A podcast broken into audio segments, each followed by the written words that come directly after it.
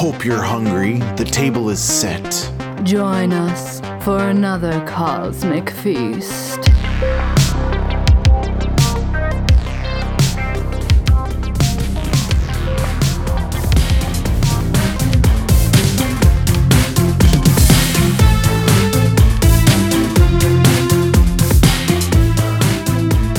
Welcome back to episode three, season two, episode three. Third time's a charm, David. Feast, I know. Today's headlines include Helen and the Summer of sixty-eight and the really groovy, super cool motor machine, Timothy Leary's Lost Tapes, The Legacy of Jesus Christ, Jim Carrey's The Riddler Was Not Wrong, and Jax mm. and Other Jax, a story of Alien Lord Farquaad and Mountain Fabio. Lord Farquaad, like from Shrek? Yes. I'm calling this guy little little alien Lord Farquaad. Um, it just paints... Sounds like it, we have like uh, an episode full of celebrity references. I'm excited. We do. A lot of references, a lot of good stories. This is a cool... We're doing this episode based on Messengers of Deception, famous book by Jacques Vallée. We have covered uh, Passport to Magonia on our first episode, and now we're doing Messengers of Deception. I've been curious about this book for a long time. Jacques Vallée is an interesting one. He This book really reminds me, I, I have to say, this is the first Jacques Vallée book that I have personally read, because I, I read Passport to Magonia or experienced it through you, which is... which is basically reading it. Which is basically like reading. It's like Spark Notes. If you guys out there can find a buddy and have that buddy read you a book or give you the cliff notes, like a like another being tells you the book, then that is pretty much better than reading. You're probably going to remember more from that than reading. It's true, because you're creating your own image in your mind. Like like it's taking me back to when I was a child and my parents would like read books to me, and it was just like, I mean, you know, as a kid you have a vivid imagination to begin with, but it's like, oh, oh my I bet gosh. You did. The possibilities. My my mom read me um, The Neverending Story at night. And I don't think we actually finished that book, but that's because it never ends, right? I guess so. That's probably what she told you. She was like, it never yeah. ends. But Mom, why are we always reading chapter two when there's chapter three? Is the book better? Does the book hold up better than the movie, The Neverending Story? So I got to be honest with you, this was a really long time ago. Um, this was before I saw the movie, and I also was like going to bed. So it was like, you know, my mom would read like a page and a half and then I'd be snoring. So how much do you really remember? Other than I'm, I, I remember like the general arc of the thing, like how the boy was reading a book and then he got brought into the adventure. Like I remember that. I'm not sure I remember details of like, you know, the characters that they met and if they saw the rock man. And I, I know the princess was in there. She definitely, yeah, because mm-hmm, I was the princess. I remember that. But wait, there was Utreo? Utreyu. Wasn't Utreyu? Atreyu. Atreyu. And don't tell me, Falcor. Falcor was the dragon. Falcor. I love how we're just Utreyu. We're just going to stop this episode. This episode is all about The Neverending Story. Um Uh, you know what? I, I'm kind of scarred for life because I tried to rewatch that film senior year of college, and I got some friends together. We were really excited to watch it because it had been many years. We thought it was going to be funny and fun. That movie does not hold up at all. The special really? effects are so bad, and it's like, oh, come uh, on. It's uh, well, I'm it. telling you, don't. If you haven't seen it in a while, just don't. Let you let your childhood. I own it, and I I feel like I show it to someone like every year or every other year. I was actually a fan of the second movie. Anyway, we're going to move on from The Neverending Story. But I, I, really I was like a huge fan of the second movie. I really was too. Anyway, listen, we're we're covering material here. Jack, here's the thing. Jacques Vallée, for me, reminds me of John Keel so much in, in a sense. Because for me, they're both people who have researched this phenomenon so much. They've taken it from, uh, you know, John Keel is a trained uh, journalist and incredible researcher. Jacques Vallée is a scientist and somebody who looks at the facts and the information and doesn't state his beliefs until he's kind of had time to study it. But they're both kind of, I don't know, I can't think of any other word, but like Debbie Downers about the whole nuts and bolts aspect of the phenomenon. Cynical. Like, I don't think they were cynical. I w- don't want to say they were bitter, but I think cynical is the right word. Well, I think towards the end, definitely. But Jacques Vallée is still working on this stuff. But I mean, yeah. Jacques Vallée, if you see his interview with Joe Rogan that he did recently, like he did seem a bit jaded. He wasn't really giving you much information. This is a man that knows so much about this phenomenon, but he refuses to really say anything other than he doesn't know what they are, and yet it, they exist. I think he's even in the process in Silicon Valley of getting people together to research the physical elements at this point and trying to determine the physical elements. But this book is really interesting. I was thinking, I was thinking when I was doing this, I was like, does he even remember his book? I'm like, don't you think authors like forget what they wrote about? Like, it's not like all the information you write about is in your head at all times. It's not just like stored there. At least not like several hundreds of pages of information. There's. I was, uh, you know, I was communicating with nineteen seventy-nine Jacques Vallée, and um, right, and but he's got a lot of insights in here that I think we need to hear. And just like John Keel, I think it's really important. I I, I came to believe that. Perhaps one of the most important takeaways for this episode has to do with, like, if you're out there, if you're out there listening to us and you have an experience with a U F O, you you see an alien being, or you see an angel, or you see something and it communicates with you, you can't buy into everything that you're seeing. You can't trust everything that you're seeing. You can't trust what they say completely. You have to have a healthy amount of skepticism because, like we've said from the beginning, it's unclear if the U F O phenomenon, my metaphor initially was like, it's the laser pointer for the kitten that's chasing it around. Like, we cannot assume, no matter how angelic or beautiful or what the philosophy or the spirituality is behind the experience, we can't take that at face value. We don't know who's controlling the laser pointer. We don't know what's controlling the laser pointer. And I had some good ideas while I was covering this material.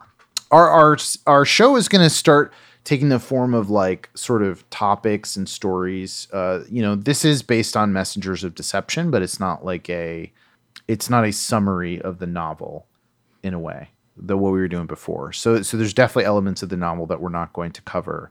Okay, so Jacques Vallée, just to do a quick refresher, we do this at least once a season. We go over this man's life. Jacques Vallée, he's long been regarded as the most respected senior scientific investigator of uh, unidentified aerial phenomena. Um, this is actually a nice blurb that's on Amazon. Thanks, Amazon. He was the inspiration, as we talked about in our first episode, for the French scientist in Close Encounters of the Third Kind, Steven Spielberg's movie. He's worked all over the world in, in terms of the U S and French government projects, not about U F Os, like on different projects having to do with computer science and business. He studied mathematics in Sorbonne. How do you say that? Sorbonne? It's the Sorbonne. Sorbonne? Yes. You guys know what we're talking about here. That French university that is super famous. C'est bon? C'est bon? He received a, an M S in astrophysics at Lille University. He worked at a Paris observatory. nineteen sixty-two, he worked as an astronomer at the University of Texas in Austin. Pretty interesting. He co-developed the first computer-based detailed map of Mars for NASA, which we've talked about in the past. Um, Northwestern, he gets a P H D. He was a close associate of Doctor J. Allen Hynek, who did Project Blue Book. This is a man who is close to everybody who's anybody in terms of the great minds in the government. Not everybody, but like a, he he gets close to generals and researchers. He he's interviewed witnesses. He's the gift to humankind in terms of just like objective researchers. And he's incredibly objective. Sometimes I think he's too objective, if that if that can be a yeah. thing. But that's his thing. And so if he wasn't that way, then we wouldn't have his insights either. So this is a man who, he's an entrepreneur. He is a computer scientist. And he, in the early two thousands, he co-founded a venture capital firm in Silicon Valley. Uh, he's worked as a member of the scientific advisory board for Bigelow Aerospace. We've talked about Bigelow a bit. He's also worked on Pentagon's like declassified U F O program known as A T I P. He is a authority in the field of U F Os. And you might be asking yourself, what on earth are we going to learn from a book that was written in nineteen seventy-nine? Well, a, f- a fair amount. So in the beginning of the book, he breaks down this definition. It's almost like such a good definition of U F Os in a way that it's like his thesis for for this idea. Messengers of Deception, right? What he's claiming is that there's a just a complete deceptive nature to alien beings and U F Os. And so his thesis is almost so good we could just like pack up and go home right now. But I will read it to you, and we will not be packing up. We will not be going home. So he says that U F Os are extremely important to contemporary civilization because irrational forces are an integral part of the nature of man. I like that. Irrational forces. His sort of thesis of the book, and I think it's really good to just mention this because it'll kind of direct the conversation. He says he believes that U F Os are a machinery of mass manipulation. Um, they aim at diverting attention from some human problems and providing a release for other tensions that we have. And contactees are part of this machinery. They ultimately, and this ties into when we covered like this new cosmic religion in Diane Pasulka's book, American Cosmic, it said, you know, he he has this idea that they help create a new form of belief. And Jacques Vallée works with Diane uh, Pasulka, right? So it, it's kind of perfect in that way because he he came up with these ideas, these conclusions a long time ago that he says that, you know, belief in U F Os is part of like a new belief system that where millions of people, they they get to realize an age-old dream, which is like salvation from above, which I think you have even said those very words, salvation from above, surrender to the greater power of the wise navigators of the cosmos. He believes U F Os are real, right? But he believes they're an application of psychotronic technology. Now, that's a word that didn't mean a whole lot to me before I dug into this. In other words, psychotronic, psychotronic technology. I think it's a Soviet term, but basically the way he defines it initially is that they're physical devices, right, that are used to affect human consciousness, but they may not be from outer space. In fact, he does not believe at this point that they're from outer space. Maybe he's evolved his thinking, but not quite. Keel had this same conclusion, that they may in fact be terrestrial-based manipulating devices. Their purpose is to achieve social changes on the planet, and they use methods of deception, systematic manipulation of witnesses and contactees through various sects and cults. They they kind of spread out the idea of these space messages, and that's it's sort of like just plants all these seeds in our society through what could be non-local devices of some kind. This could be just like a box in some dude's hand, some shadow being's hand in like his master cave. It's sort of, for me, it's, I don't want to say like cringy, but it's it's even difficult for me to take in his skepticism because I guess part of me doesn't believe that it's all uh, holographic. That's what I was going to say. Like, how could it one hundred percent of the sightings and weird things that have occurred be holographic or interversal? Is that kind of what he's getting at? That it's like, in our universe, but just at a different time. That's like, that's actually a very good insight. He's saying it's not from another planet, right? But right. It could be from another time. It could be from another dimension. He doesn't say that exactly, but those are the conclusions that we have kind of come up with in the past. And these are ideas that we've talked about. Here's some of the crazy reasons, not crazy, but some of the interesting things he points out initially for why he doesn't believe they're physical things. And this goes against the Roswell episode. The Roswell episode is literally a military officer who's saying, I had a file cabinet full of this technology. We changed the world with this technology. Yeah. You're telling me it's non-physical, uh-huh. but there's something physical about it. But then at the same time, remember the conclusion of the Roswell episode.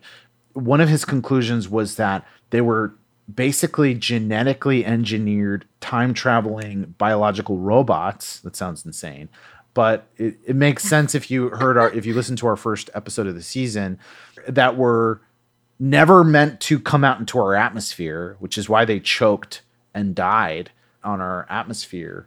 So we were kind of getting the sense that the Roswell craft was a time-traveling device.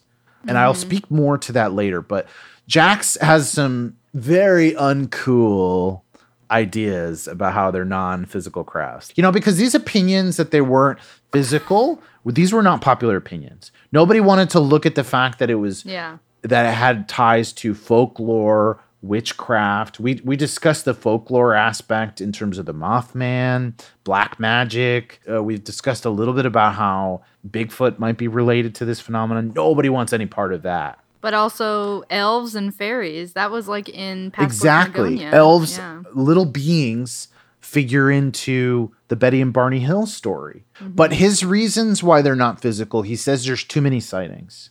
There's too many real sightings. In other words, if you're looking at, let's say, at this point in time, he had researched two thousand cases of close encounters on Earth, all around the Earth, let's say, uh, for the past twenty years that were legit.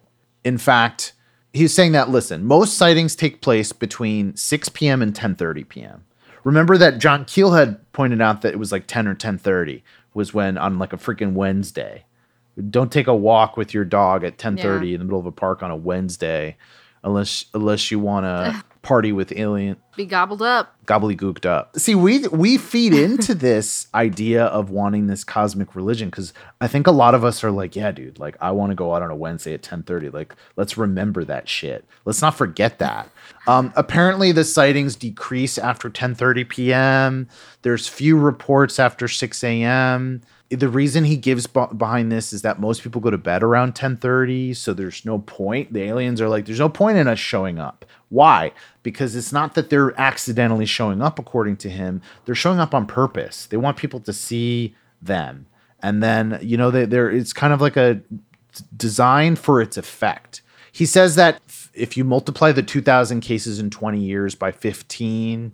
Um, you get thirty thousand. If thirty thousand in twenty years represents only one of ten cases that, let's say, actually get reported, then he says you're looking at just just roll with the math here, because because you know just roll roll with the with the Valley math. Uh, I'm sure it made sense to him. So it, so just follow me here. So if it's third, let's say it's thirty thousand cases in twenty years, right? He estimates that are that are actually reported. Um, That means that if only one in ten cases gets reported, you might have something like three hundred thousand cases on the conservative side over the past twenty years. And he's just like, oh no, he, he calculates somehow that it's no fewer than three million in two decades. Basically, the reason I'm spewing these numbers that make zero sense, and I'm not going to go back and figure out exactly, you know, it may, it may, that's kind of how he lays it out. It's a yeah. lot of sightings for vehicles from some other world to get trapped here. I mean, even if we're not talking about vehicles that need fuel, even if we're not talking about, you know, the same, like a propulsion system, it's kind of like an insane amount of experiences that aren't so random. And like, why? Why are they just having this goofy clown relationship with us all the time? Maybe it's not random, he says. Maybe it's to show them off, to get a reaction, to cause social change. He discusses also the physical properties of U F Os. He says this stuff doesn't resemble physical vehicles. And these little examples are consistent with a lot of reports. June nineteen sixty-two, in Verona, Italy. Following a U F O sighting, a woman wakes up feeling like an intense cold. Suddenly, she sees a bald head near her house.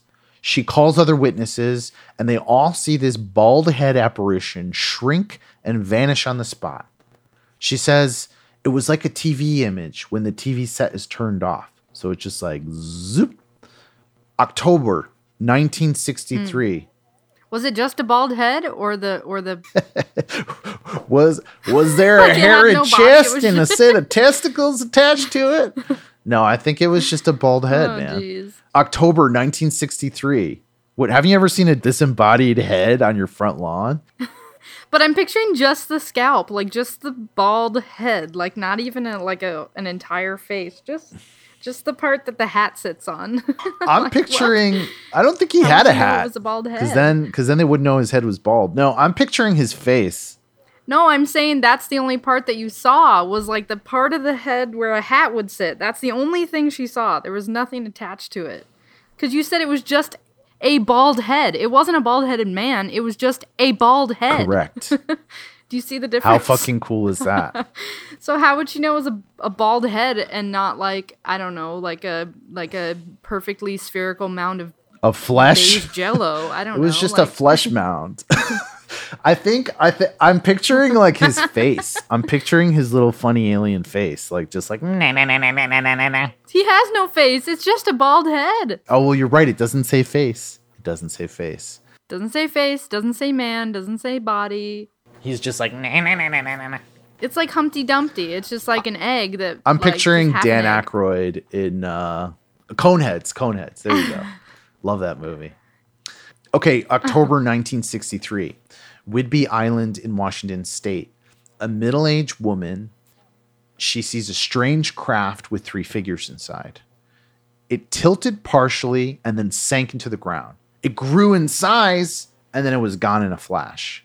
The spacecraft, they're not disappearing. They're not like zooming away.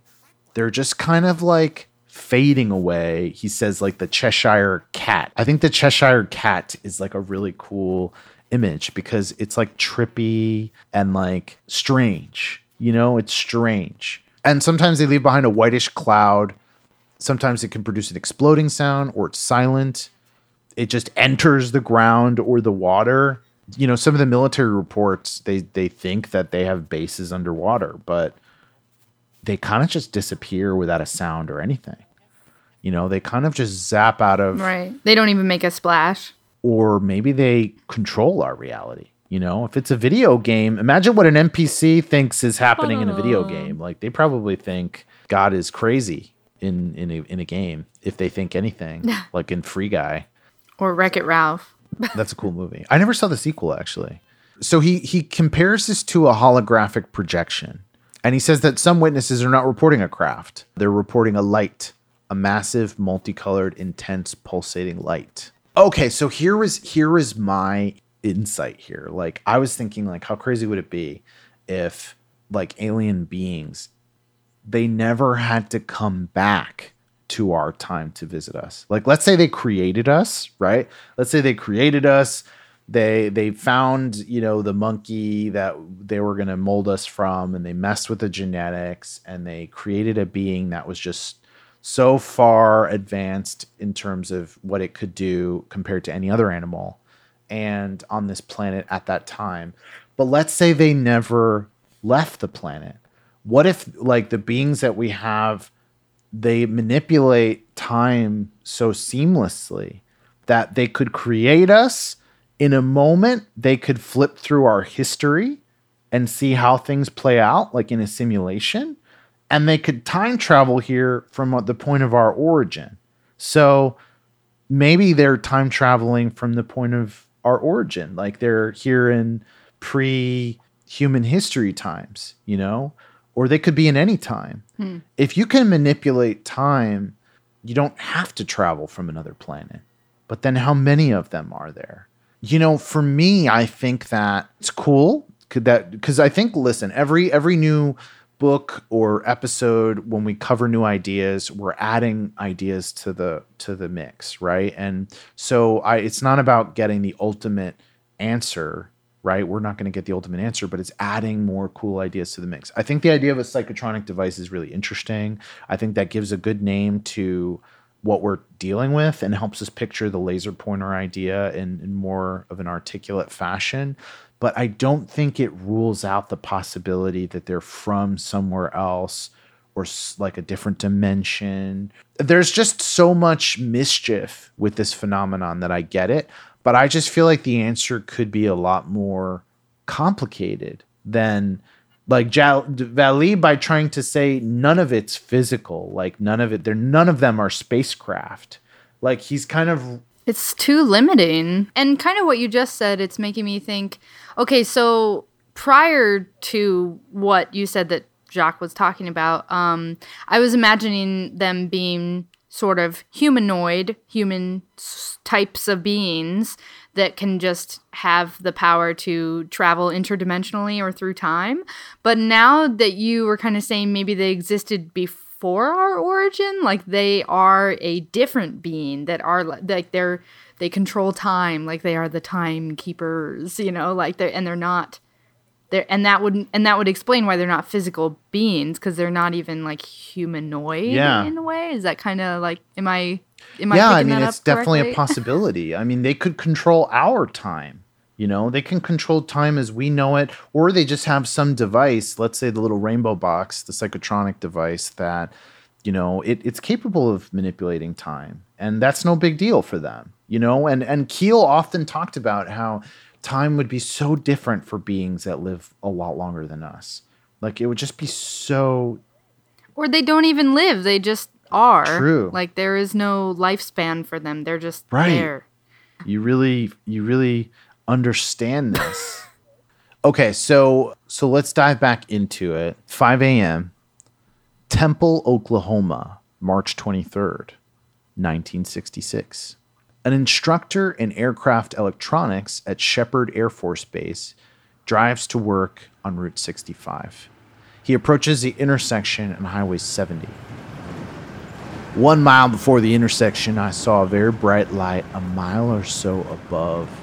A mile or so to the right, and I suppose it was a truck having trouble on the highway. I went to turn west on Highway seventy. I went a quarter of a mile or so, and I changed my mind. I thought it was a house being moved down the highway in the early morning. And Jax asked him, "Did you seem to be getting closer to it all the time?" "Yes, sir. It was parked on the highway, and I got within one hundred yards of it, and I stopped. I got out of the car. I started trotting toward the object, leaving the car lights on and my engine running. I got about fifteen steps or so, and I happened to think I had a Kodak on the front seat. A Kodak. I would like to get a picture. I hesitated a second while I did, and this man, dressed in military fatigues, which I thought was a master sergeant, this insignia on his right arm with a cap and a bill turned up, he was about like one hundred eighty pounds, five foot nine. He looked like a plain G I mechanic or crew member. He had a flashlight in his hand. He was kneeling on his right knee. His left hand was was touching the fuselage. The object that this guy sees looks like an aluminum airliner with no wings or tail, no seams along the fuselage. He sees it lift vertically for about fifty feet and then head southeast. It's not a house. Backward ten degrees. He estimates it was going about seven hundred twenty miles an hour. Later on, he was grilled by the military about what he saw. So like this, this guy, the important thing here of this story is that he's an instructor in airline electronics at Shepard's Air Force Base. And then he sees someone that looks like a G I crew mechanic. He goes into this, he goes into some stories about the airships of the late eighteen hundreds. His, his thesis here is kind of that they're not extraterrestrial. They're created in the brain of the witnesses. He's, he says that maybe they're created by remote stimulation of the visual cortex. And he uses this to explain that, that might be why Betty and Barney Hill vary on the details of what they saw. July twenty-third, nineteen forty-seven, Pitango, Brazil. A group of surveyors saw a disc-shaped craft land near them. One of them, Joe, one of them, Jose G. Higgins, sees three beings in shiny clothes, translucent suits, emerge from a saucer. They were two meters tall. They had oversized bald heads, huge round eyes ah. with no eyelashes or eyebrows, and a metal box on their backs. They drew the solar system for the benefit of the witness, and they pointed to Uranus as if to indicate they came from there. Little did Jose know they were joking. Can we call yeah. it Uranus, Uranus. please? We can, we can. nineteen fifty-two, a man named Truman Bethram meets space beings who claim they're from Clarion. You'll recognize this. November second, nineteen sixty-six, a salesman named Derenberger sees a dark object while driving home to Parkersburg, West Virginia. A man of dark complexion comes out in a blue shirt and blue trousers saying he's from Lanulos. Ah, exactly. Our good friend Woody and In- Indrid. Indrid. Right, yeah, right, Indrid right. Cold. Good, good. Yeah. So he's so Vallée is kind of pointing out that like they like to they're not necessarily from space, even if they say they're from space, because they they claim to be from all these fantastical places. even the Betty and Barney Hill story, he it's interesting that he believes he he says clearly, he's like, I do not believe these people are crazy. Like, most people believe Betty and Barney Hill. Like, they're normal people, they're good people, they had this story to tell, they came up with this due to hypnotic regression, they had similarities in their stories, something, they encountered something, something intercepted them. September nineteenth, nineteen sixty-one, Betty and Barney Hill are driving uh, in the White Mountains area of New Hampshire. They see a U F O that looks like a star. They see an object that Barney stops the car, gets his binoculars, and he sees a large curved window. He sees that the craft looks like a disc. We've covered this story before, but just a recap. Barney stops the car, gets binoculars, and he sees these humanoids looking at him, and he freaks out, and he drives back. He jumps back into the car, drives back. Then they lose all concept of time. When they do hypnotic regression, they both describe a scene where they go on the craft. They see dwarf-like men in black uniforms who take control of them. Um, they're taken in for medical examination.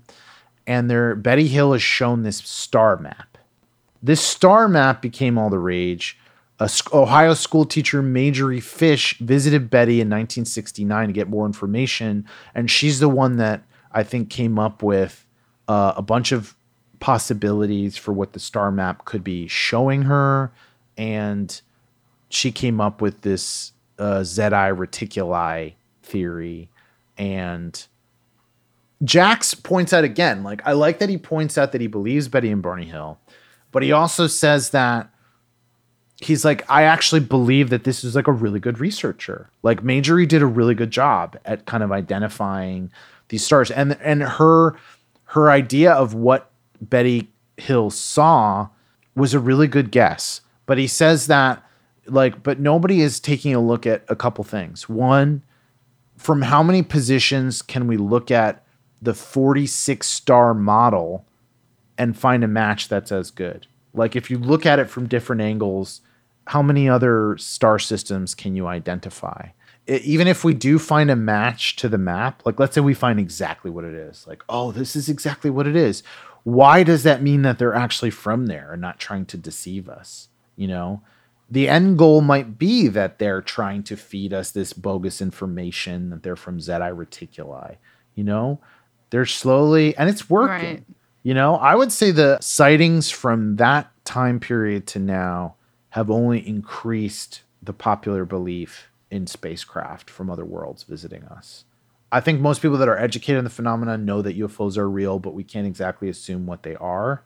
I would like to think that anybody listening to our show doesn't assume that they know where they are. I mean... Yeah, that might all be a ruse to, you know, distract the public from what's really going on, just like they do in politics. Yes. What? you, you're you're right on the money, because he says, like, exposing unsuspecting people to a staged scene is like one of the oldest tricks in, like, the intelligence book. He points out that in World War Two, the British actually changed all their road signs along a route of a German general that they had captured. They were driving him to the coast to exchange him for prisoners, and they changed all the signage on the roads so that that general could testify to German high command that he had seen tanks, trucks, barracks in an area where allies were assembling a phantom army ready to strike Northern Europe. So they staged the location for this general they captured just so he would spread the wrong information. Wow. That's pretty intricate. So Jacques Vallée doesn't believe that Betty and Barney Hill were on a physical saucer. He believes that they were on a non-physical trip controlled and guided by a system that we do not know, a k a the rainbow drugs. Psychotronic device, the rainbow box, drugs. Drugs. Lots of drugs. So speaking of drugs... There's this really cool story about Timothy Leary that he brings up. This, this, these are the lost Timothy Leary tapes. He, Jacques Vallée, this is just a small antidote, but Jacques Vallée goes to Mendocino to hear these lost jail tapes of Timothy Leary, where he's discussing his theory of consciousness. Timothy Leary was an American psychologist and writer, and he advocated for psychedelic drugs. See, I think you're you have like premonition today, because you keep mentioning the next thing I'm going to say, which is amazing. Heyo. We're on that wavelength. He was written about in the Kool-Aid acid test. Tim, oh. Tom Robbins and Allen Ginsberg referred to him as the hero of the American consciousness. He worked on the Harvard uh, psilocybin project. He was a clinical psychologist at Harvard. He did experiments on, uh, with L S D, mushrooms, really important kind of figure in the, the psychedelic research hmm. world. So Vallée is like in California in this like little room full of like all these little blonde Californians, and everybody wants to hear these lost tapes that get played. And Leary states on these tapes, he stated that every living entity has a genetic purpose, and that the problem before us now was the future of the human race. He implied that man was fast approaching the end of his rope, and that evolution was ready to make a new jump forward into a higher life form. He impl- he said that superior that a superior intelligence had conceived the blueprint for us on Earth.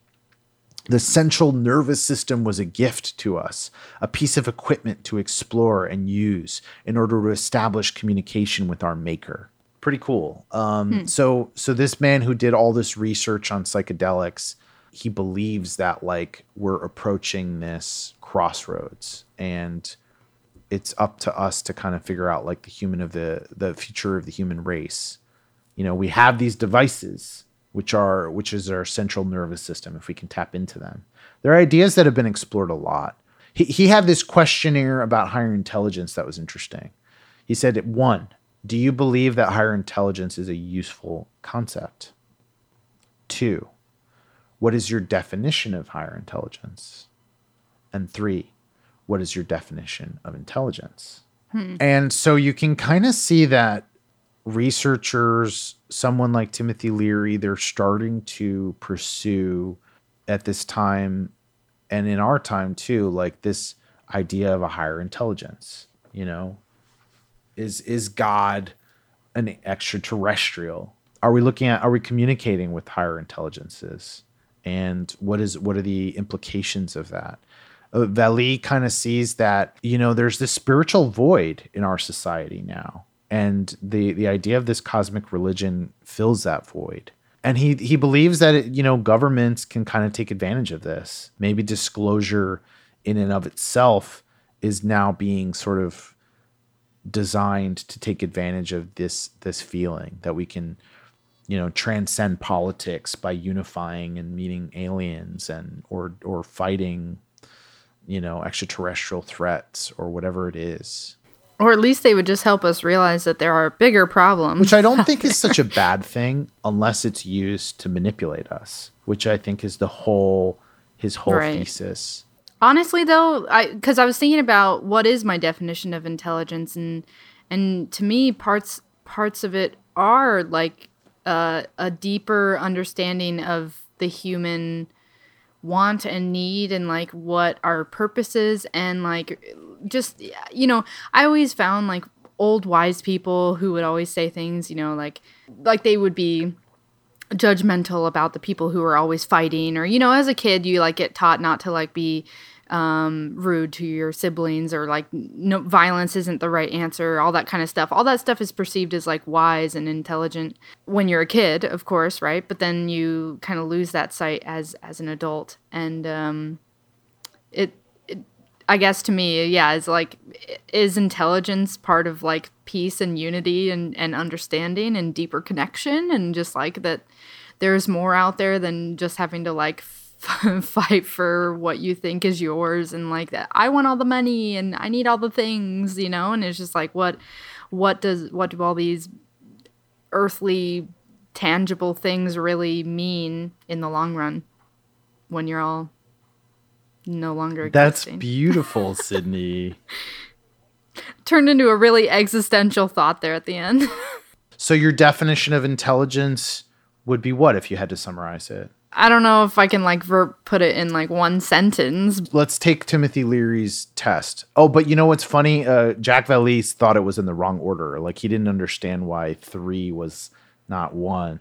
I kind of think it, it should be in the opposite order. What is intelligence? What is higher intelligence? So so it is in a it is in a wonky like reverse order, because it starts out with, do you believe higher intelligence is a useful concept? What is your definition of higher intelligence? What is your definition of intelligence? Yeah. So we'll do the we'll do the Jacques Vallée version of Timothy Leary's questionnaire. Definition of intelligence for J V. We'll call him J V from now on. My favorite definition of intelligence has to do with my cat.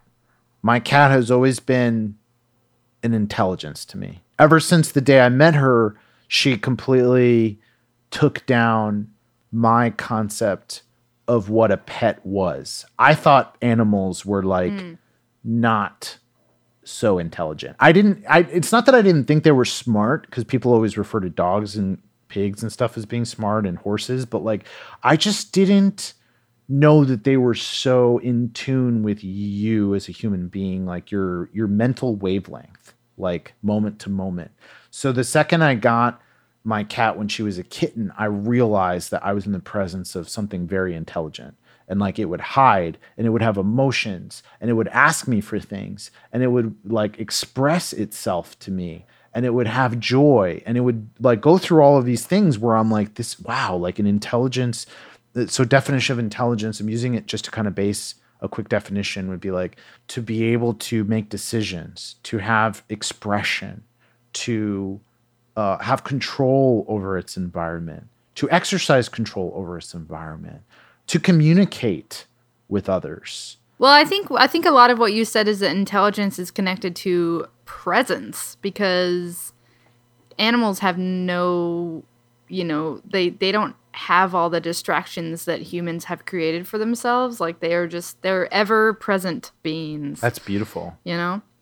I guess if, let's say we're talking about HAL supercomputer, right, in, in two thousand one A Space Odyssey, if we're if we're regarding that as intelligence, we're regarding it as something that can make calculations, right?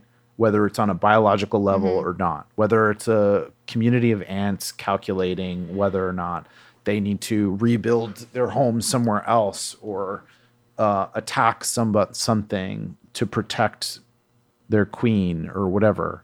In terms of a, what's your definition of a higher intelligence?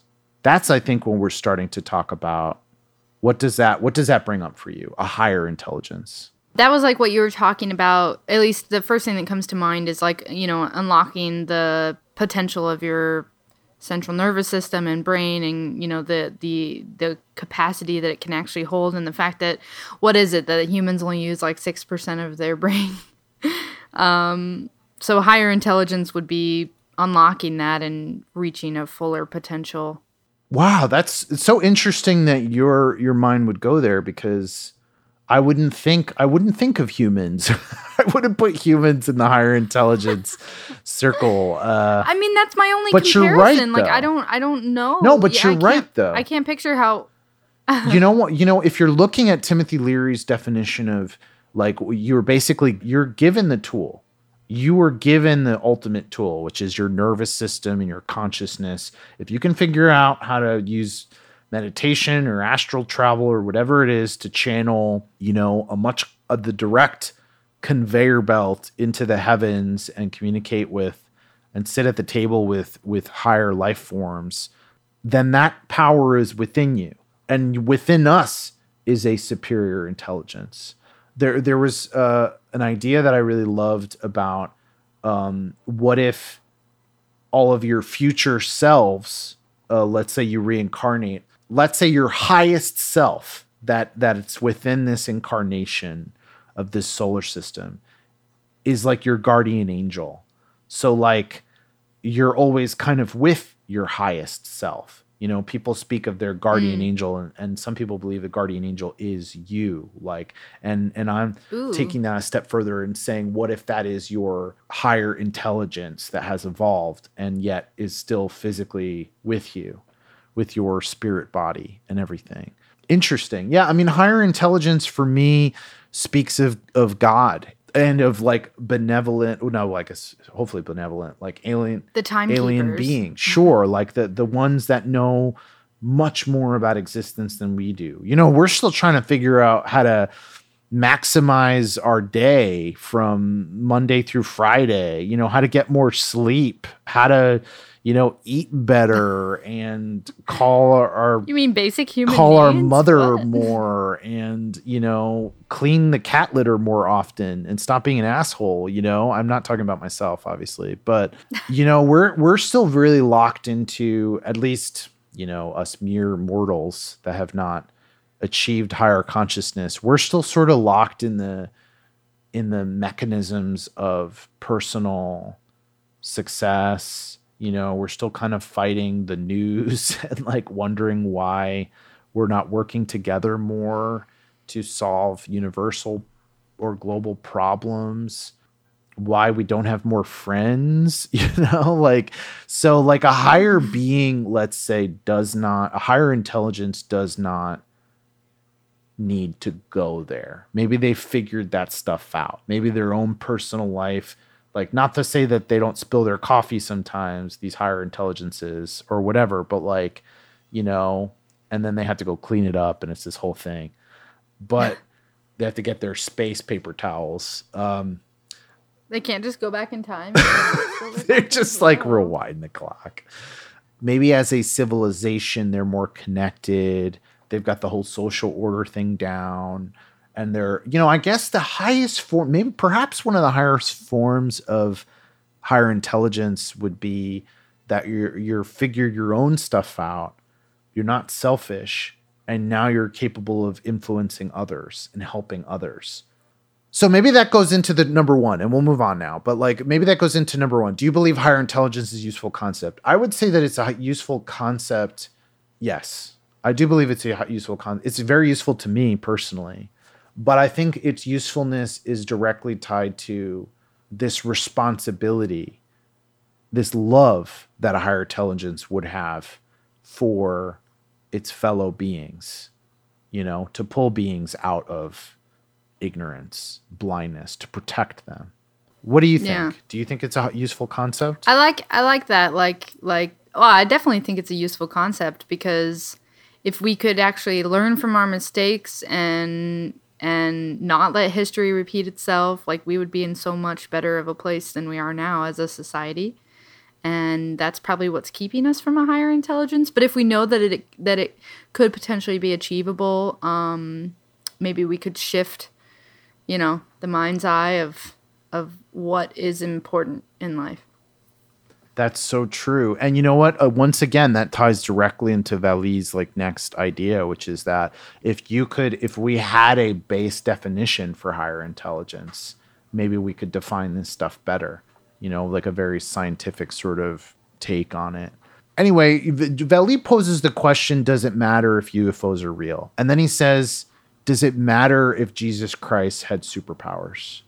Does it matter if he has superpowers? You know, because the effect of the belief in Jesus, the impact that his doctrine and his teachings and his stories of his life and death, the social and historical impact is beyond question.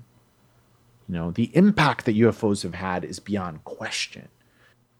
Okay, so if the sightings are real, what is going on? Because it's it's probably not space beings. So visiting a group of musicians who are coming home. Uh, they're in the middle of the night, back from Lompoc to Los Angeles. It's the summer of sixty-eight. And this is Helen's story. We left our last performance on the weekend. We probably packed up the gear by two fifteen a.m.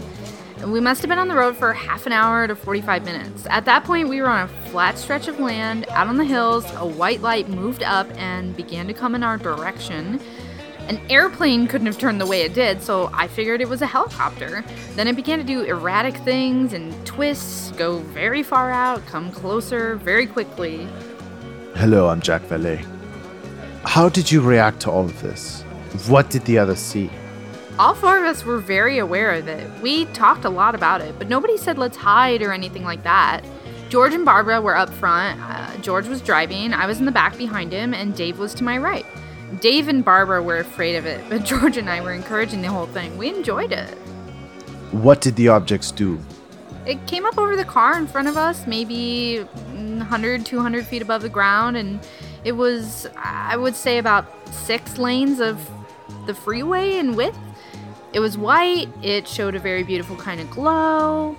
I seem to remember the whole, some kind of windows, but I, I couldn't really be sure. It didn't make any noise. The thing was like big, four white lights, funnel-shaped, extended the, from the perimeter of the vehicle and down around each of our bodies. She shuddered as if it was still above her, as big as a restaurant. What kind of feeling did you have then? I remember leaving my body on the seat of the car and being about three or four feet out of the car. All four of us did the same thing. Off we went. At that point, I don't really remember anything else. Until fairly recently, I didn't think there was anything else. But then I began to realize that something might have happened. Because the next thing I remember, I was coming back into the car. I looked around and I saw the lights shimmer around Barbara and Dave, and we were slowly dissipated back into our bodies. What happened in the car? The vehicle stayed with us at the time and began to move off a little bit in the distance, going on its own velocity. That was the initial experience of it. Okay, and then under hypnosis, Helen remembers going on board a saucer, or quote-unquote saucer, and observing its propulsion mechanism. She meets a man dressed in white who shows her this amazing motor. Now she is determined to build it. So after this experience, this girl wants to build this alien motor. So Jax checks on the story. He calls George, who is someone else in the car. George hadn't seen her in several years. You know, Jax does, Jacques does his homework, right? He says it was a turning point in his life. You like that course correction there? And he re- he recounts the whole incident vividly in similar terms. And after this sighting, like I said before, Helen feels this incredible, deep desire to build a machine based on the principles revealed by the pilot. It becomes her central mission in life. That's your central mission in life, Helen, after this happens. She, you want to build this motor that's based on perpetual motion, which, as Jacques Vallée says, doesn't make any sense. Um, this, this motor doesn't make any sense at all. But this isn't just, there's many stories of people who are introduced to some device and they just, it's their mission in life to make it. I mean, how crazy is that? Like, they show you a mechanism and then you're just like, I have to make this thing. I mean, this is why I said in the beginning of the episode, like, if you have an experience like this, don't, don't let yourself be taken by fanaticism and fervor and this passion without being careful with yourself. You know, be careful with yourself, because it's our, we're delicate. Sometimes we can be totally taken by our passions, you know, our desires and our desire to escape our life. So Jax believes that Helen's experience was astral travel. He doesn't, once again, like Betty and Barney Hill, he doesn't believe that they physically left Um, the car. Well, she said she looked down in the car and saw her body. All the bodies were down in the car, right? Exactly. And he. That's definitely astral projection. Right. And so she also says that the car kept driving itself, you know? So mm-hmm. It's disconcerting, you know, this idea that you could travel mentally, that you could literally have your consciousness scooped up in bed or while you're driving or something and taken somewhere. How do you deal with that? Like, how do you explain that? How do you rationalize through that? Well, I think Jacques Vallée is on the right track because he's looking at what the effect is. Like, what are they trying to make you do? Like, what, what, why this motor nonsense? Like, are they confusing us? Are they messing with us? What's behind this? And I was thinking, he continues to refer to this psychotronic technology.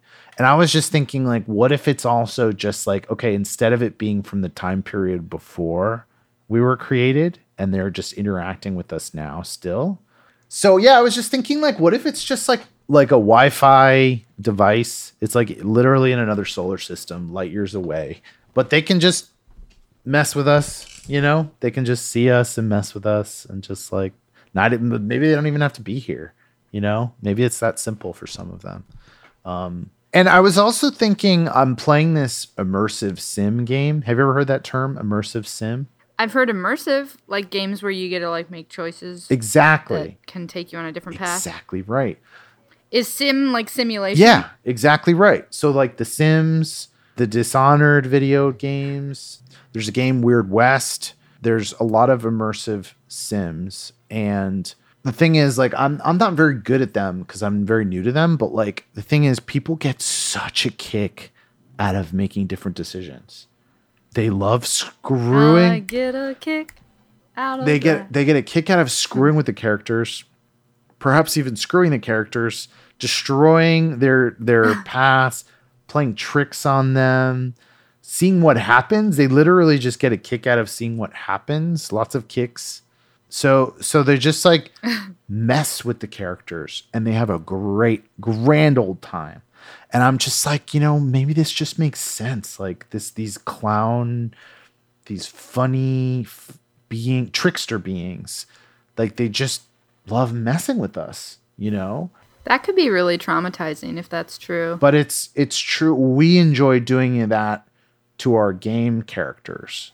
So... Yeah, but do we think that our game characters actually like have a soul and exist on a plane? Not stuff? yet, like- but what if in the future uh, some Nobel Prize winner comes up with this computer formula to make the video game characters alive? You know, what happens Sentient. What happens when there are artificial intelligences that are programmed to feel things, you know?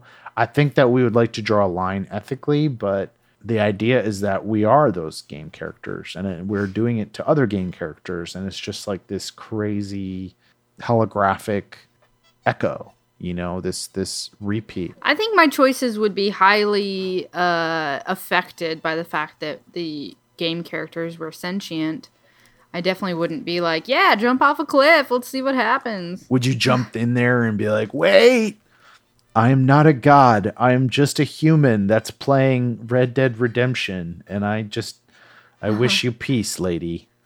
There's a there are bandits I'm controlling all of coming fates. This way. Well, do you think have you? I don't know if you've played an immersive sim, but recently or whatever. But like, would you play as the good guy or the bad guy? Would you just terrorize everybody, or would you try to be like a nice person?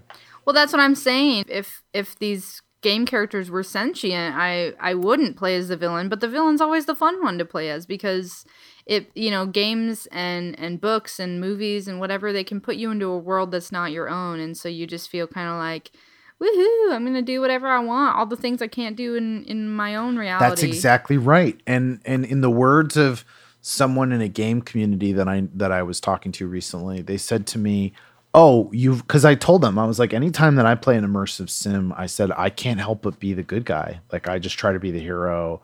Sometimes I try to make like edgy decisions that reflect my grumpy but heroic nature, you know, but like. Can wait, can you be the villain who makes good choices and becomes like a, a, you know, like redeems himself? You can, but the idea is that there are consequences, you know, but the consequences so far are not like super crazy in games. Like, I mean, I think we'll get there.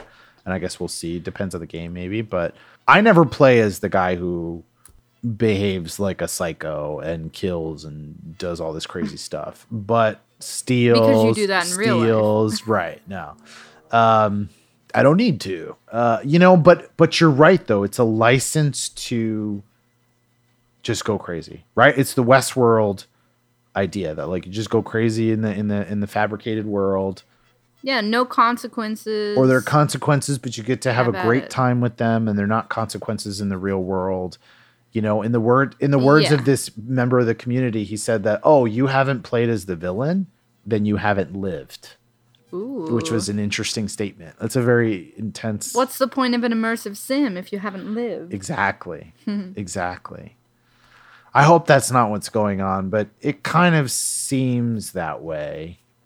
It does seem that way. Maybe not on like a micro level all the time. It's not like, like we do have free will, but you know, Jacques is pointing in the direction of, he, he's, he's pointing out that on a grand social level, historic level, it seems that our decisions and our, our destiny has been shaped by these mysterious beings.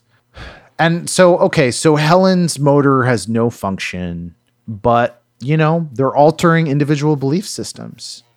And this brings me to his his example that you want, if you want to see a psychotronic device, a good example of one is your T V. And this reminds me of Jim Carrey's Riddler in Batman Forever. Have, have you seen that movie? Yeah, it's been a long time, but I have. The insanity of that scene where he's like zapping everyone's brain. Mm, mm-hmm. It's like, if, you know, that movie is like if Tim Burton were Elton John and also had like no, no taste, you know, like it's just like the most insane, wacky. No taste. It's just insane wackiness. And like Jim Carrey's like in that, in that tight suit. And he's just like yeah. zapping people's brains through their T Vs and like stealing their essence through their T V. And it just like, you know, he was pointing out, Vallée was pointing out that a T V set is a physical device. It has weight, volume, temperature. If you turn it on, it begins to control your awareness, right? You, you imagine you turn on your T V and you see like a live video feed of a murder happening. Let's say you don't know what it is. Let's say you keep flipping the channel and that's all you see. You could think that maybe this is happening right now. Maybe this is happening. What if it's happening in your house? You're just like really creeped out. You're like, is this real? Is this fake? What's happening? It can really mess with your awareness. And it could all be, you know, it's like a Hollywood production stage. Like if you didn't know better, you know, if you gave a T V to like a caveman and they saw like some crazy stuff on there, you know, they would they would think they were under attack, you know, they would think there were people in the T V. It would it would completely shift their reality. So he points out that the T Vs influence what we do also. And that's true. I mean, uh, now it's the internet also, but I mean, they the T V influences what toothpaste you buy. Like, you know, I buy a brand that yeah. I recognize. It it it influence it could influence who you sleep with based on who you see.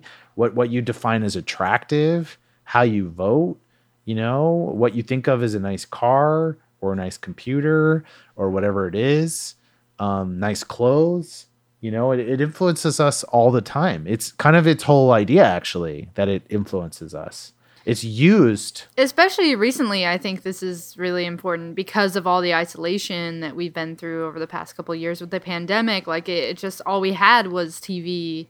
And our own, like, you know, distractions that formed our opinions of what reality was, even though we weren't necessarily out in it for a hot second. Yeah, I mean, it, and it just continues to do so. Yeah, I guess more so during the pandemic, right? Like we were, we just became a lot more insular, watching more YouTube videos, more more movies, more things. You know, streaming just more, exploded more, more. with the pandemic and just movies yeah. and content and but it's its whole idea, right? It was founded on advertising. Advertising always paid for our entertainment, right? So the commercials mm-hmm. on YouTube pay for YouTube. It can be subconscious too. Like it can just play on repeat and you're not really paying attention, but then you, you know, it will it will base the choices that you make in terms of, you know, product purchasing and stuff without even knowing. Completely. Okay, so we're going to go into two more stories. This one is my favorite, probably. These two these two are my favorite takeaways from this from this set of ideas, also known as a book. So this is this is probably my favorite takeaway, and it reminds me so much of The Day After Roswell. So this is Jacques Vallée, probably his best takeaway from writing this book is when he got to tell the world about Major Murphy. And he, he credits Major Murphy with changing his trajectory with the U F O phenomenon, changing the way he saw it. I mean, up, up until meeting Murphy, he was very much a scientist who believed that science had all the answers to the U F O phenomenon. Now he believes, now as in, in nineteen seventy-nine, when he wrote this book, Um, he believes that if science can provide part of the truths of U F Os, he says he doesn't believe it can shed light on the whole truth anymore. And the reason he doesn't believe science can explain every aspect of the U F O phenomenon anymore is because of an encounter he has with a Major Murphy. Um, this is somebody who has a much higher rank than Major. Uh, Major Murphy is a retired U S intelligence officer. He saw action in World War Two, very much like Corso in Day After Roswell in Italy. And this Major Murphy saw a lot of action in World War Two in Italy, invest just like Corso. He investigates the Caribbean, uh, where he organizes efforts to intercept submarines and German spies on their way into the U S. Um, he meets this Major Murphy at a gathering of U F O contactees where Vallée asks him if he wants to go out for a drink. And while they're having that drink, Jacques tells the Major that he's surprised that the Major would be interested in talking to contactees and in the event that they were occupied with. He tells him, like, like a total goth boy, Jacques just says, like a total science goth boy, he just says, like, emo boy, he just says that he thinks it's a waste of time. He's like, I, you know, it's just a complete waste of time. And then the Major responds, "Why don't you clarify that statement for me?" Well, these people know nothing of science.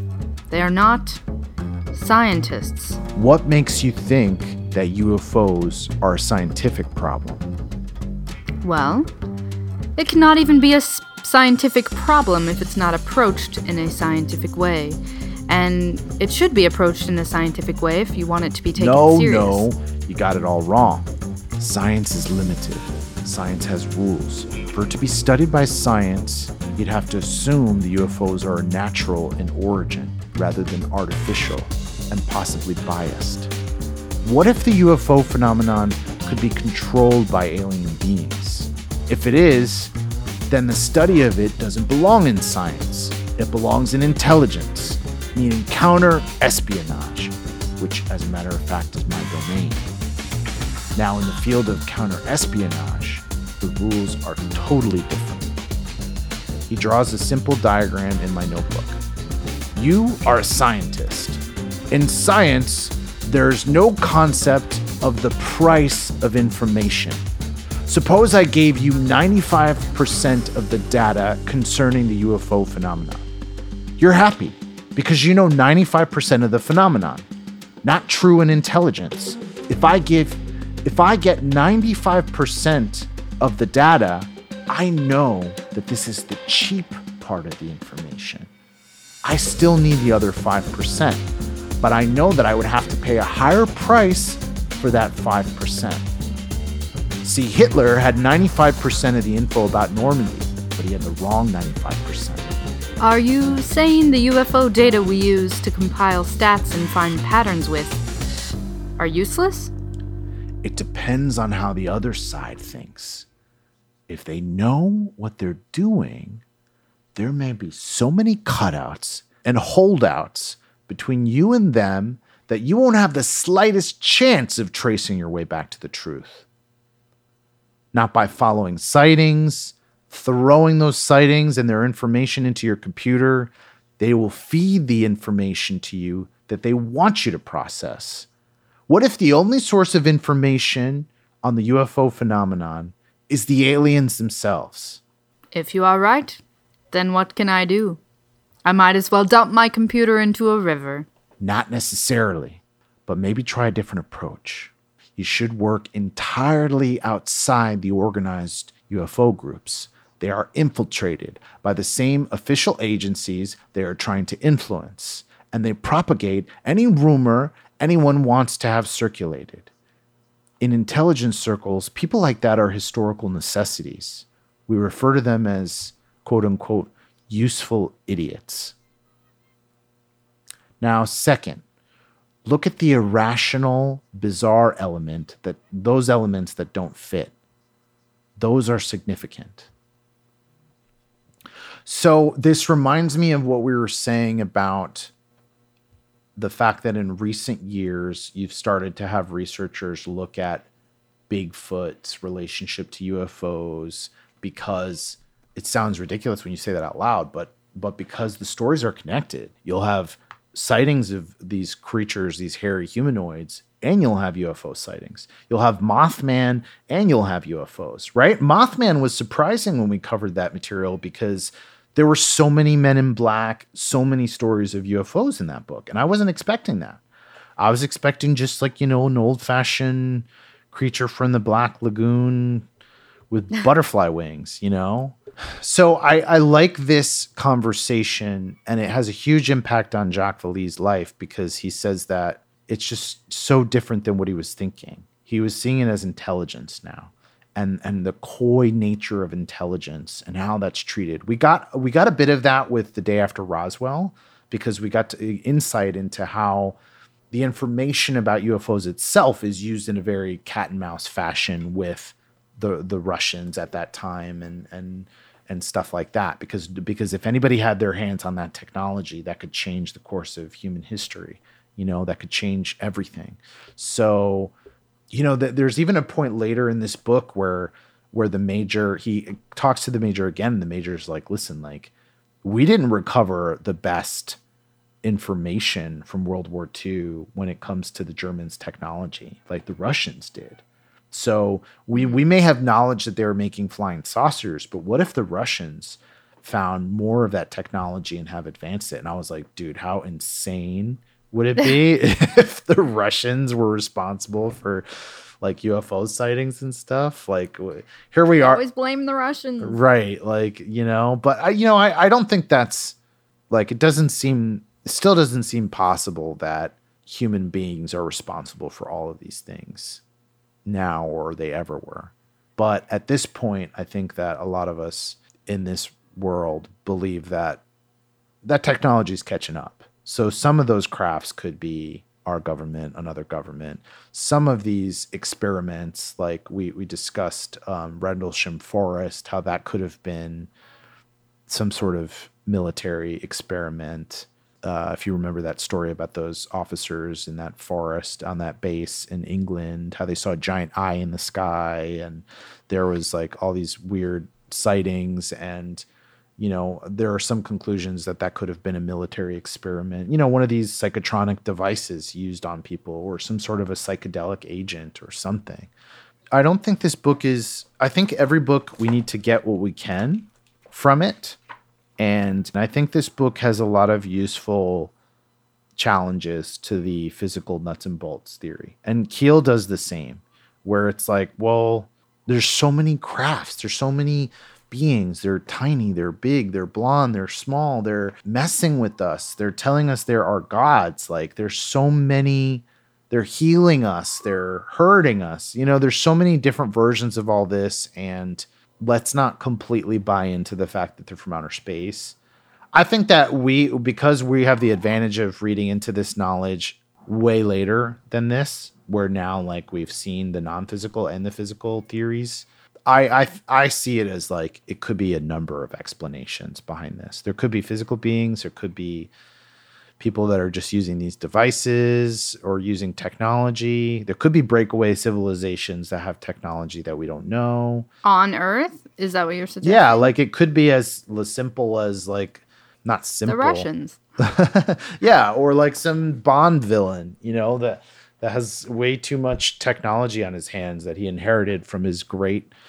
grandfather. I want to I want to end the show with a bit of a story, a, like one of the coolest stories that I've read recently in the U F O phenomenon. It has to do with a Jacques Bordas. Not Jacques Vallée. This is a different Jacques, right? This is the other Jacques who who runs into alien Lord Farquaad and Fabio. I like that even though he's sort of, he's the, his thesis is about how they're not from outer space. He's not saying they're not crafts. He's not saying it's not technology. He's just saying they don't seem like they're from outer space. So he's still breaking down that the contactees, there's there's a there's a couple things that could happen to a contactee. It ends in a, a number of different ways. And some people who are contacted by the U F O phenomenon become crazy, like they lose their mind, they're unable to function in society again, they go off chasing ships or aliens, or they yeah. just they just are they become completely unable to go back to their lives. And second, some slide into silent contemplation, and others, like our friend Jacques Bordas, they reach a physical and mental state which sets them apart from the human race. Yes. Superpowers. I want to be a Jacques Bordas. I know. I think everybody wants that kind of an experience. Nobody wants their skin burning or to get cancer from a U F O or anything like that. Or probed you know? on a Wednesday. Yeah, probed on a Wednesday. Jacques Bordas was born July twentieth, nineteen eleven. He grew up a weakling. So he was like a weak man, a weak boy. He wasn't like super strong or healthy. And this boy has several encounters with extraordinary beings that totally transformed his hmm. life. Antonio Ribiera, a gifted Spanish writer who knew him for many years, later said of this quote unquote weakling that he still has muscles of steel. He takes long walks through the mountains of Andorra, where he lives in a magnificent villa among the pine trees. He skis down the slopes, sleeps three or four hours a day. His body requires no more sleep. He spends a large part of the night standing naked and motionless, as if recharging his batteries in a shower of invisible rays. Wait, this is Jacques or this is Anthony? This is Jacques Bordas. This is Antonio. And Anthony knows this no, about him. Or no, sorry, Antonio, Antonio Ribiera is a writer that knew him later in his mm, life. So oh, that gives okay, you a okay. sense of kind of the life. This is a life-changing. He has life-changing experiences with alien beings that changed his life in an amazing he, way. He might have unlocked his higher intelligence. Maybe. As we say. So until the age of twelve, Bordas was very sick indeed. Be- he had a hormonal deficiency. He was enormously overweight and could only walk with difficulty. His mind was closed. After being like a, sc- a skinny little runt, he became overweight? Oh, no, I never said he was a skinny runt. Did I say he was skinny? Oh, I thought no. you said, I said he, he was, was weak. I, I don't know. I said he was weak, oh, not okay. skinny. I guess that made me picture that him being like skinny. No, he was a big... little runt. He was a big, weak man. yeah. Uh, he was very big. He had he walked with difficulty. He had a hormonal deficiency. He I like that it says his mind was closed. Neither public schools of Barcelona nor the private professors could uh, get his interest. Then Bordas uh, went underwent a strange transformation. At twelve, on August nineteen twenty-three, as the boy was lying down, he felt the urge to climb to the terrace where he saw something. Was it a dream or... He saw some metallic triangular devices similar to miniature planes. Three of them land near him. They're like less than nine feet. And one of them opens like a fan. A being comes out wearing a white suit and a bright white mantle. This man is not taller than the boy. And he says, "We have come to see you because we have taken you under our protection. We know how much you suffer. We know your dream of becoming a strong man, an athlete. You will realize it with our help. You will be strong, not physically, not only physically, but mentally too. Now that we have adopted you, we will never forsake you. In the future, we will come back to you again. In the meantime, as a token of friendship, take, take this. this. The strange messenger gives him a dark square candy and instructs him to eat it completely, warning him that he was beginning a new life by doing so. This being goes back, little alien Lord Farquaad, goes back to his triangular airplane and took off. And then the other two little planes take off too. Little crafts. They flew towards the Tibidaro Mountain. When the boy wakes up, he's got this taste of tar in his mouth. Oh, so he ate the candy willingly. Okay, so listen to the life that this man has after this moment, right? During the next four years, he undergoes an extraordinary transformation and he becomes like a strong man. Um, at the same time, he gets his fascination for mountains and for science. At eighteen, he runs away with two friends and joins a circus. Bordas uh, becomes an expert mountain climber. He was the first Spaniard to climb Green Needle in nineteen thirty-four, and in nineteen thirty-seven, he crossed the Grand Jura and ascended Grand Chervas. Chervas. Um, and I, you know, I think I incorrectly said that he was French uh, when I referred to him earlier in the episode, but he's from Spain, and we'll we'll see how he ends up in France and speaks French. So a short time before the Spanish Civil War, he passed the examination to become a meteorologist in charge of the Truro Weather Observatory on top of Mont Cenis. He came out first out of many applicants to go work on this mountain. Um, during this period where he's working on this mountain at this observatory, he remembers a knock in his isolated cabin. He gets up. He opens the door. The area is deserted. He takes out his gun and searches every corner of the rocks. He doesn't find anyone. He goes back inside. A few minutes later, something scratches at the window. He gets up, and this time he sees a human form. It was standing on a narrow ledge above a sheer drop of a thousand feet. The shape mm. walked away towards the abyss. Instead of falling down, it just keeps going horizontally, like it's on some invisible... See, now that's giving me, like, ghosty vibes. Strange. Yeah. This second messenger vanishes in the distance. So it like scratches at the window. It, it's like saying hi, but then it's very creepy and weird and just like walking off into the distance. The Civil War forces uh, Jacques to go back to Spain as an Air Force officer. This is a crazy life this man leads. As the political structure of the economy of the country collapses, he takes the side of the nationalists and becomes a leader of that group and seeks refuge in the mountains. He gets tracked down, arrested, tortured, and thrown on a prison ship, which he manages to escape. He formally joins the ranks of the nationalists, but then soon comes in conflict with his superiors because he disapproved of the summary way in which the red prisoners were tried and massacred. So how crazy is that? Like he, yeah. he doesn't agree with the way they're treating the prisoners. So his commanding officers decide, well, no, they decide to kidnap him. They send three men to kidnap him. Uh, well, one officer, it says, says that it, he sent three men to kidnap him. In a classic gangster style, they take him to an isolated cabin. They order him to take his clothes off and they shoot him. Jeez. Somehow he survives the execution.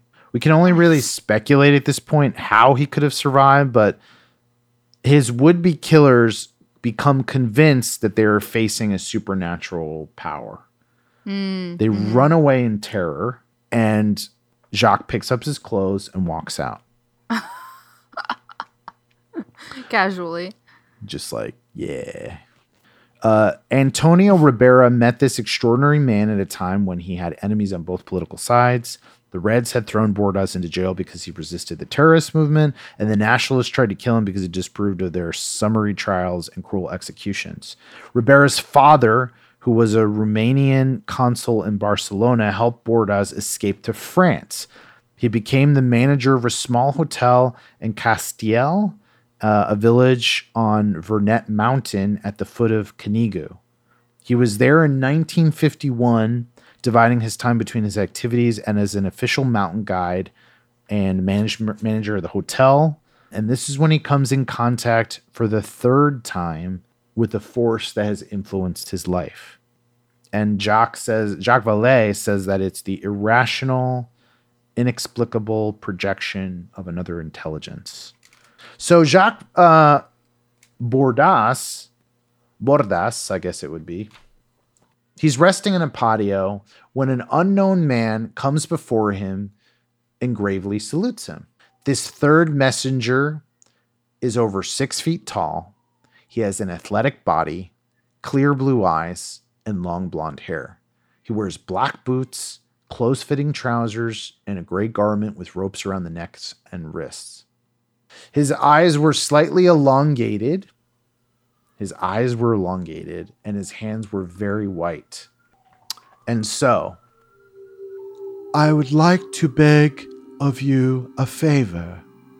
Can you get me every day at the same time two bottles of milk and some bread?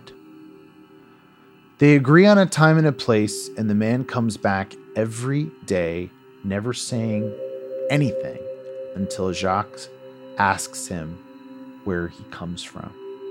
Where are you from? Where you come from? From above. Jacques thinks he means the mountain. He looks out at the desolate range. He thought maybe he was a German on the run, hiding in the mountains. Later on, they have a more lengthy conversation full of so much math, Jacques did not understand half of it. What are you doing in these mountains? I am doing a study of the topography of the Canigou. Can you show me what you do? I will bring you something tomorrow. The next day, he brings a strange parchment with a map of the mountain drawn in the finest detail. It's also covered in unknown symbols. The next days, the conversations take a political turn. As I was saying, a man must tear away his egotism. Man believes he is unable to do this, but he can. Although it's very hard, man believes he is the only important being on Earth. He ignores the fact that he is nothing more than one element in natural evolution. In spite of his unbounded pride, his so-called knowledge, there is another species evolving now that will replace him in due time. Even your children are undergoing a transformation. They will change everything. The social structure, the religion. The last day, the visitor tells Jacques, tomorrow I must go back there, and since I do not have any of your currency, I will pay for your milk and bread with something your people will appreciate. Ah, forget it. You've already repaid me with all you've taught me. No.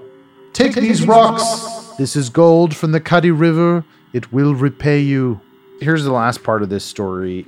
Jacques Vallée, who we, we described as someone who does his homework and also befriends anybody he can that he believes is might be telling the truth or even not. I mean, he, he really makes these relationships. He's a researcher. So these are not stories by somebody that's comfy in their home, not going out there and meeting people. I mean, um, this is somebody who is firsthand asking this guy. He goes and finds this guy. First, he goes to Barcelona to meet Antonio Ribiera, the Spanish writer.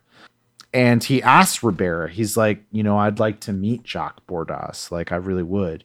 And, um, and you know, he tells him he's toying with the idea of going on to Andorra. He wants to meet Bordas in person. And, and, and the researcher Antonio says, you will not have to go that far. He is spending several weeks right now in the city. You can talk to him tomorrow. When he meets Bordas uh, Vallée in, in the seventies, Bordas is sixty-five at this point in time. He's a strong man who doesn't look over fifty. He gives this impression of intense vitality. He says his education is very limited, but his knowledge of business is keen. His understanding of nature is exceptional. He says he understands the mountains, the topography. He knows exactly, you know, he understands like the environment unlike anybody else. They spend most of their time, however, discussing the being of the Canigou and his subsequent contacts. So he kind of, Vallée sees his story as very substantial. Like he, like again, he's not discrediting the story or the visits. He just, he's just questioning that they're from another planet. Did he say anything that, like, he felt with his interview with Bordas that he was, like, speaking to an ethereal being? I mean, just based on the story and the history behind him, it's like he's not even really a human being anymore. He's kind of on another level, it seems. Right. He's got this higher being qualities. um, thanks to that little black candy that he ate, or who knows what, you know, some some thanks Lord Farquaad, some process, right? You know, watch out. Three little triangular crafts could change your life. You know, why do the lottery? Stop playing the lottery and start going out into the fields at ten thirty on a Wednesday. Yeah, exactly. See if you can interact with little Lord Farquaad. So, I mean, he, he he says that the guy is impressive. Like, he's strong. He looks he looks like he's in amazing shape. There's even a photograph of him in the book. He says his, even though his education is limited, he's super smart. I mean, Vallée is super smart. So he's saying this guy knows so much about nature. He knows so much about business. Um, and then he interviews him. He interviews him about this. He asks him, when was your last communication experience? Oh, and it's it's cool because he talks about the strange being. Well, in French, it's le terre strange, like the strange being. I don't know how you would say that mm. in French, but it sounds cool in French. Um, so he asks him, when when is your last communication experience? He says, only a few weeks ago. He says it was in the house in Andorra. The room appeared to fill with red light particles. And he's like, I went into a trance. I heard a voice telling me that soon I would be needed. How do they identify themselves? Do they say where they come from? He says, they say they're from Titan. He says quietly. For some reason, Vallée says, unlike the way Vallée normally is, he says, I was beginning to really trust this guy. He's like, even though I couldn't buy into his theories, I just really trusted him. Like, I had a feeling like yeah. he was really telling me the truth. Perhaps you know that many people in America, both North and South, have made claims similar to yours, Jacques Vallée says. Only the communications are never consistent. Do you trust the source of these messages? He asks him. They could well be saying this because it's something I understand, Bordas says. I have no proof that it's true. Besides, there are Luciferian forces out there. So at this point, Jacques Vallée rolls his eyes in his mind. Probably, or maybe maybe not in his mind, maybe in his head. He becomes concerned that he's about to tell, give him like this treatise on evil and good and, you know. Yeah, um, give him the religion speech. Yeah, and, exactly. Yeah. Something he's heard a lot before. And Jacques Vallée says, do you mean that there are different kinds of manifestations, like some dedicated to evil and some to good? And Bordas surprises him. And he says that, no, I, I do not mean that, Bordas says, to his considerable surprise. Those are simply forces of a different type which we are not able to comprehend. When we have evolved sufficiently, we will realize that the contradiction was only an apparent one.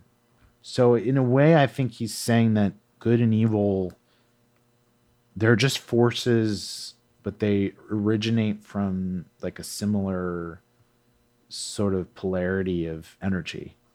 Yeah. That it's not like... It's not black and white. It's refreshing to Jacques Vallée that even though this man has had his life change for the good, he is super like down to earth. Like he doesn't, he doesn't necessarily see them as angels. He's not interpreting them through religion.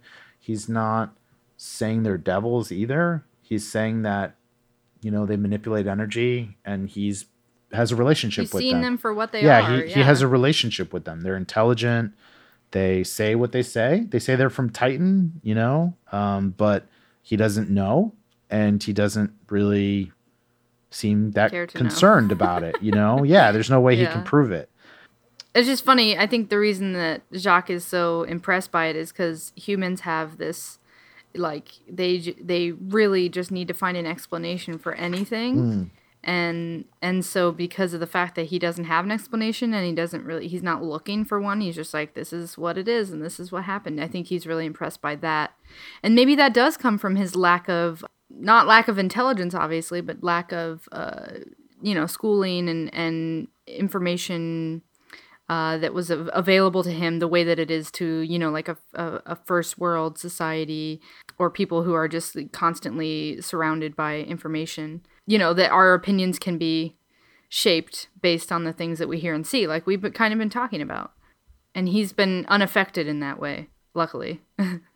It's like when you meet somebody who's super down to earth, they're not like super elitist or college educated or like you're like you were saying, like, but they're but they're so they're in tune. But they're honest and they're they're, they're in tune with truth and honesty, and they see things in a really refreshing way. I think you're right about Bordas. Like he, he has experience and he's just honest. Like this happens to him. It's happened to him, but he's not a fanatic. And he's not, I think what you were saying is true, because I think when you're super educated, quote unquote, you can so easily echo other people's ideas because right. you're exposed to them all the time. So you're just, you're just repeating other people's fancy ideas instead of your own. And so he says with Jacques Bordas, he finds something new. A man whose life had been bent out of shape at an early age by the apparent intervention of another life form. And he's adopted by this alien force. He's touched by another energy. And then came realization, rationalizations, the attempts at explanation.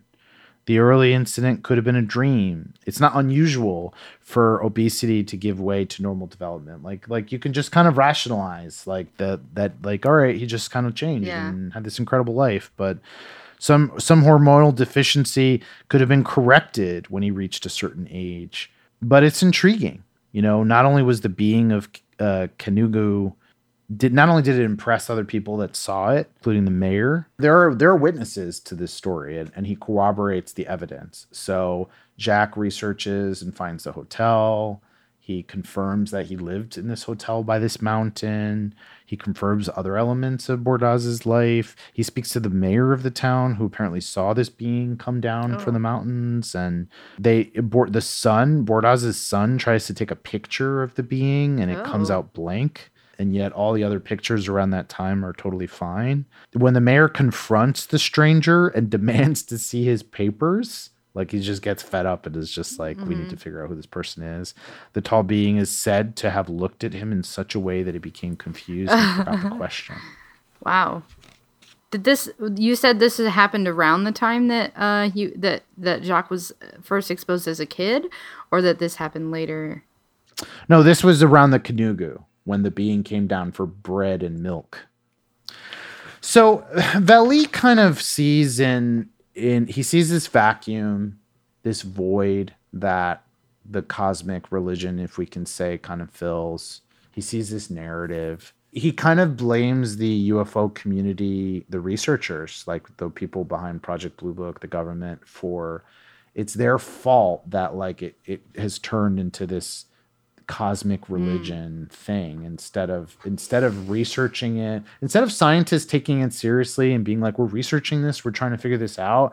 Then by denying it and hiding it, it has become this huge thing where people, you know, it's all about the conspiracy of the government. Even though we've kind of been discovering through military sources and writers that it's really just because they don't know what else to do, and they have to hide what they know because they don't want another government finding out. And really, they don't know as much as we they should know, you know, if they're still compartmentalizing all the information. And and so it's it's just crazy. And and I think people I think people get tired of their lives. They get tired of playing what Vallée calls yeah. the human game, and they want some sort of a cosmic game to play in, you know. I, I know, I know that that's appealing to me. You know, to be a player in the cosmic realm is is seems way more important, and it gives you way more purpose than simply being kinder to the people in your life or